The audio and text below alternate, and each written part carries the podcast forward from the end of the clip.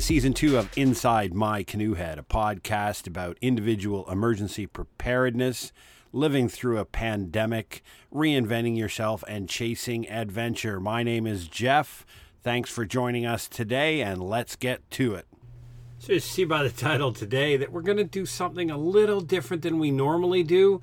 I think it's important to have a look at what the potential outcomes post COVID 19 infections and what the world is going to look like once uh, once all of this is done and the reasonable world reopens.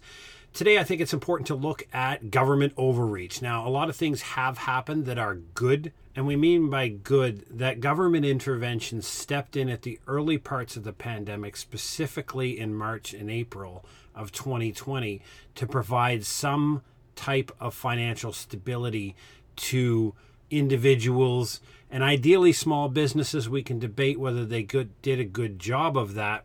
But the point being is, is that's what we wanted government to do in times of emergency. And in this emergency, they actually executed a very good. So today, what I want to talk about is that timely but really important preparedness, pandemic, big government, and individual agency. So there's there's an endeavor to scratch the surface. I mean, we just want to begin a dialogue on the balance in our societies between government and individual responsibility. The, this scale that we talk about is, is between those two is central to preparedness. And this is being exploited by those who wish to use the pandemic as a rationale for expansion of government reach, which inevitably reduces your individual authority. So, no conclusions here. We're not saying the world's about to end. We just think we need to have an honest reflection and, above all, a call for a frank and open discourse on what we want our government to do for us and where we draw the line on overreach. I think this is a really interesting and it's a timely discussion to have. So, when we look at it through the lens of preparedness, which we do on this channel, we define that as a pansectorial consideration present in all aspects of society, and it should be a prominent part of your decision making cycle. You have preparedness as a back thought, and you do consider it. I mean, we understand it to be the efforts undertaken to set the conditions so that uh, if, but when a significant disruption occurs, you're positioned to weather the situation with limited, if no effect on your normal life. Though that is a vague and often generalist viewpoint, it's meant to allow families to make the small and strategic decisions knowing that they've taken the necessary steps and have been to ensure the continued operation of their family business, their lifestyle, their health, their welfare, their online security, their private property. And when we look at what's at the core of all of this, the principal requirements of life. So we're talking about food, water, shelter, security, and having a sense of community. I mean, this is a state to which all persons interested in preparedness, this is what they get up every day and strive to meet, whether through drawing information from private businesses, consultants, books, websites, social media, and the plethora of preppers and survivalists on YouTube, and maybe throw in your old podcaster here and there. But we look at the pandemic. I mean, if you consider pre 2020 conditions, this would largely be the end of the discussion. Other than the familiar monkier that we would throw at you, that take everything with a grain of salt that your grandmother probably told you. However, in this COVID 19 world, there's a considerable increase in the rhetoric and the volume of alarmism. You know, it's not the fault of the pandemic. It has been simply used as a launching pad for preconceived outcomes by policy entrepreneurs. And policy entrepreneurs in the public policy world, those are individuals who have solutions, but they don't have problems yet.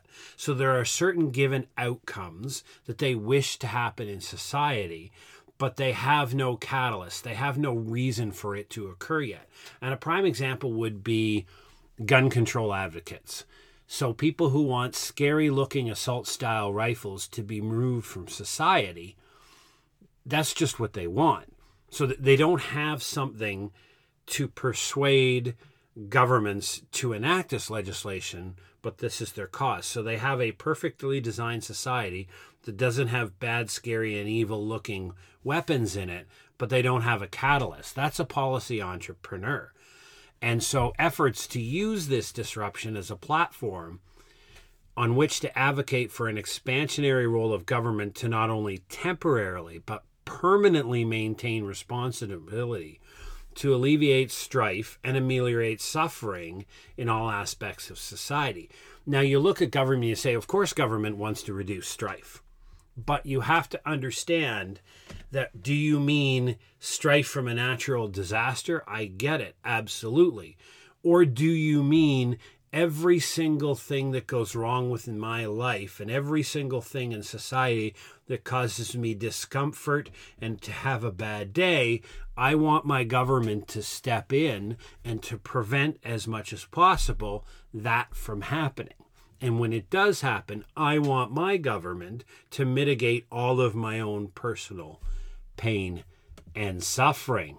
Now, throughout this pandemic, there quite literally have been a number of minor disruptions as part of this. But for large parts of the developing world or the developed world, we're emerging from this pandemic and will soon, once we have full dose immunity for those that wish to take the vaccine, begin to reorientate ourselves to activities and lifestyles familiar from the past, not too long ago, just two short years ago which I think is going to also have a little bit of dose of healthy experimentation in new ways of living, in new ways of working that I think are going to be greatly beneficial.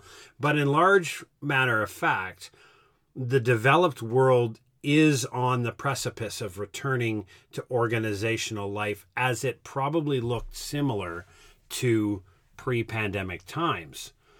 Now, the problem is, but by and large, COVID 19 will have been a difficult and deadly period in history. But it won't be the turning point desired for those looking to alter the world, unless their advocacy works. So let's talk about big government. Now, we saw many national leaders and those appointed to multinational organizations speaking of the Great Reset. Now, you've heard this tossed around. I did a podcast episode on it before, but it was created by the founder and current head of the World Economic Forum, Klaus Schwab. Now, if you don't know what the World Economic Forum, that's the thing that happens every year in Davos, Switzerland, where all the richest of the rich governments, executives, celebrities, corporate individuals all fly in and they sit around in a massive glamorous event and try to figure out how to save all us rest of the peasants here in the world. But that's basically it's the meeting of the wealth of the world comes together. And Klaus Schwab famously stated the pandemic represents a rare but narrow window of opportunity to reflect, reimagine, and reset our world.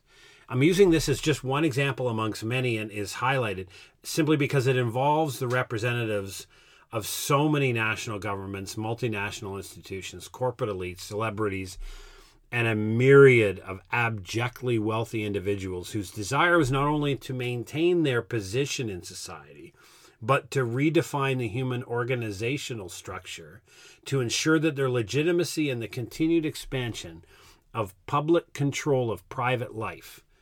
The opportunity was to reconstruct the democratic nations into a state where wealth was marginally redistributed, needed to be redistributed, but likely would be marginally redistributed because the people at Davos aren't about to hand over their wealth to the rest of us.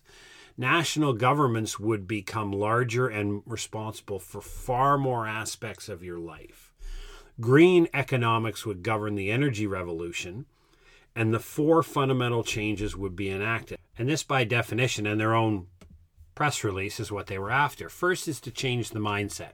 They argue that capitalism and competition based organizational tenets of our society were created by wrongly by a few men, and now we have the power to reimagine by eliminating inequality in our societies and believing that humans are intrinsically helpful and will work together for the betterment of the species, we're able to change how we view the world of not about getting ahead, but helping our fellow citizens. And they want to create new metrics. They want to stop measuring progress and standard of living on something called the gross domestic product, which we know all about, but embrace new measurements such as the Happiness Index, the United Nations Development Sustainable Development Indexes, and focus more on a people and a planet friendly way of living. The third one is to design new incentives. So, shareholder value has traditionally been the central measurement of success and value of a corporation, but they want to put in new environmental and social governance indexes and mo- and make those the determinants of success, i.e., the world will invest money not where the highest profit exists, but where the greatest human and planetary good is done. And the last one is to build genuine connection. As we're separated from each other via a pandemic and economic inequality, we as a species fail to understand and connect with our fellow man. We're separated from the negative externalities of our actions and therefore unaware of our downstream effects. Or, in other words, the suffering that we're causing on fellow humans. I mean, these, other than themselves, are not new. These ideas of a fairer economic system, some form of democratic capitalism, democratic socialism, redistributive capitalism, all these have been bantered about for decades. And they merit examination and thought, as there very well may be a better way to care for the most vulnerable in our society, to provide a safety net for people who need it, and to provide people with the tools to become more self reliant and meet their main tenet of preparedness, which is the acceptance that you and you alone are responsible for your outcomes. And this, my friends, is where the threat becomes apparent. When the government and international institutions begin campaigns of economic initiatives where independent choice and voice are subjected to a dominant government agency or position. So imagine a sport, let's call it life, where your opponent owns the game, makes the rules, and is responsible for adjudicating any grievance that occurs within the game. It imbalances the scales of fairness and the scales of competition. And the concept that I really want to talk about today is agency. It's a term used in economics, academia, and in public policy to reflect your ability to control your life, your destiny, your decisions, and in concert to accept and deal with the consequences of executing your agency. This is the essence of human existence that we as individuals have the right and responsibility to create the lives we wish and pursue the goals we have within a system that is fair. Governments were designed to enact rules to organize society and to codify the morals of the peoples into laws. And those laws would then be adjudicated by a government body. We call it the judiciary right now, the judges, and punishments awarded for violating those collective rules. So within that construct, there's the agency of the individual, in that within the rules established, you are free to pursue community, commercial, and educational endeavors that bring you joy and fulfillment of your soul. That is a limitation of government reach to enact the rules adjudicate disputes along established rules, and to ensure that the security of the state exists so that the people who choose to live in that state are then allowed and expected to execute their agency and pursue their lives.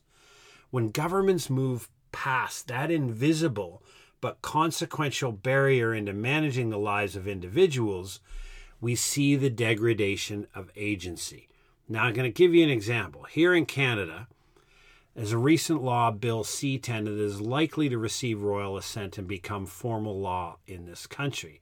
It provides the government with the authority to regulate content on the internet in Canada based upon what their unelected body, the Canadian Radio and Telecommunications Commission, determines to be appropriate speech.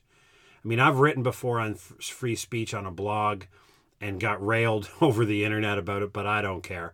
Suffice to say that I do not believe that anyone other than the third branch of government, the judiciary, should determine what is not what is and is not acceptable in a free and democratic society. Simply put, no government has the right to intervene in discourse and determine what is appropriate and remove the individual's agency by silencing the offender. That, my friends, is a road which we have not gone down in almost 90 years, and a road which I believe most don't want to follow. In Canada, Bill C 10 is no different than burning books in the streets. Now, there are a plethora of other examples uh, of government expansion during the pandemic, which are likely not to be revoked post COVID 19. I mean, rarely, if ever, do governments roll back powers received during disruptions, especially if they are seen as beneficial to the greater population. A perfect example is the U.S. Patriot Act after 9 11 largely remains in force today with little evidence that the foe remains an existential threat to the nation or the rest of the world. But those 60 words in the U.S. Patriot Act have allowed and continue to permit a massive overreach of the U.S. government into the lives of its citizens and around the world without check and without balances. Now, another one is expansionary fiscal policy, where large deficits are run to provide short term financial benefits to a struggling population. That's not a bad event. What has occurred and is expected to occur in this pandemic is that the adoption of larger government deficits will become normal practice after COVID 19. Costs are removed, leading to considerable erosion of individual agency. What I mean is that as deficits grow, interest payments grow, which requires significant taxation adjustments from both individuals and corporations to fund government operations. The expansion of your individual tax liability without your consent is an erosion of your agency in that it re- directly reduces your ability to pursue your life and live your dreams and be you. In essence, you are asked to reduce your quality of life so that you may contribute more to a government that has crossed that invisible but consequential barrier of structural responsibility. And the main point that I want to raise here is that what hasn't happened yet, in, in, certainly not in Canada, but largely in any part of the world, is that we have not had that debate. Nobody is asking you as a citizen, what do you want your government to do for you? what your government is doing is what they think is in the best interest of their constituents. Now, my PhD research is zeroed right in on government messaging for emergency management. They are telling people what they believe they need to hear, and they're telling people what they want them to do. Nobody is taking the time to ask the population, what do you want your government to deliver? understanding that there's a cost to everything you ask any level of government to undertake, we need to have that discussion. I mean, those in the preparedness community understand that individual responsibility trumps government reliability. As well, any of us who have been a public servant or a corporate partner to government understand that through the risk adverse nature of the governance structure operations within government, they are lethargic and exponentially more expensive than private enterprise. Now, that doesn't mean they don't have value, but that has been the case in all areas separate from the national government domains of defense, international relations, monetary policy, financial regulatory frameworks, environmental regulatory frameworks, justice, electoral management, immigration, natural resource management, labor standards, and transportation regulation. These areas of national government belong in national governments. They are related to individual and corporate conduct in accordance with an established set of rules in all domains. That is the responsibility of the government to set the rules and adjudicate disputes. Period. Now, at the end, we look at our preparedness mindset is about understanding we know that you are responsible for your outcomes and therefore must be permitted the agency to execute your life within the established rules of society. I mean, that is the basis for a free and democratic society, but the pandemic is and will be used as a catalyst for structural change to society. that has little to do with pathogen management, but everything to do with the expansion of governmental involvement in your life and corresponding reduction in your agency. Those two things are a balance and they're antonyms to each other. Think of the scales of justice. As you increase government intervention in your life, you reduce individual agency. When you increase your individual agency, you're reducing the government's hand in your life. I mean, this bothers me as a as a citizen in a free and democratic society. My government's enacting laws and regulations that further restrict what I can say and do in order to meet to be a disclosed goal.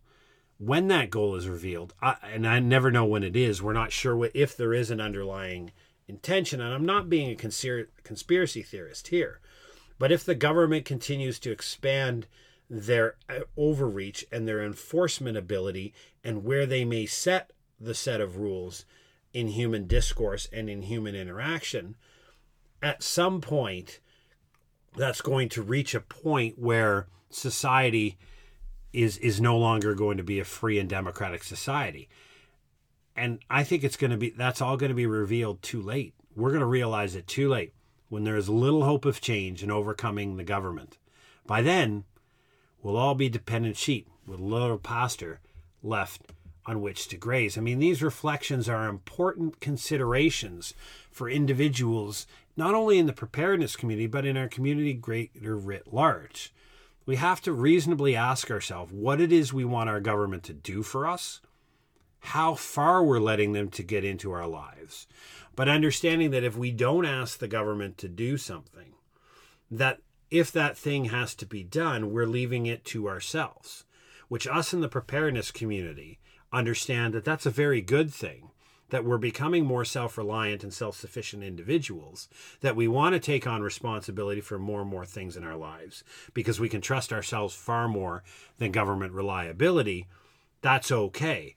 But we are surrounded by sheep who would quite happily receive all of the handouts and the doles of the federal government and sit back and get fat and happy on it. The point being here is how much do you want to be responsible for your outcomes? And just be aware. Be aware, have a look at what your government is promising to do while using the pandemic as the rationale for enacting these new regulations.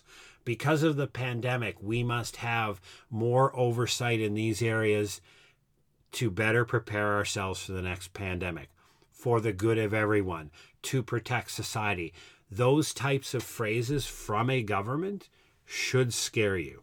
And if they don't scare you, they should concern you. Remember, your government is elected to do what you want them to do. Make sure you have an advocacy and use your agency to make sure that the government understands. So, hopefully, this week you enjoyed the discussion on big pandemic, big government, and individual agency and understanding how the thought process of preparedness actually extends into far more areas of your life. Thank you very much once again for joining us this week on Inside My Canoe Head.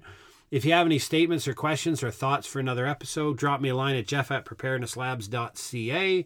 Comment on any of your live streams that you may use, whether we're on Spotify, Amazon, Buzzsprout, Podcast, Google, uh, and a couple other Apple ones there. Please take the time to listen, pass on to a friend.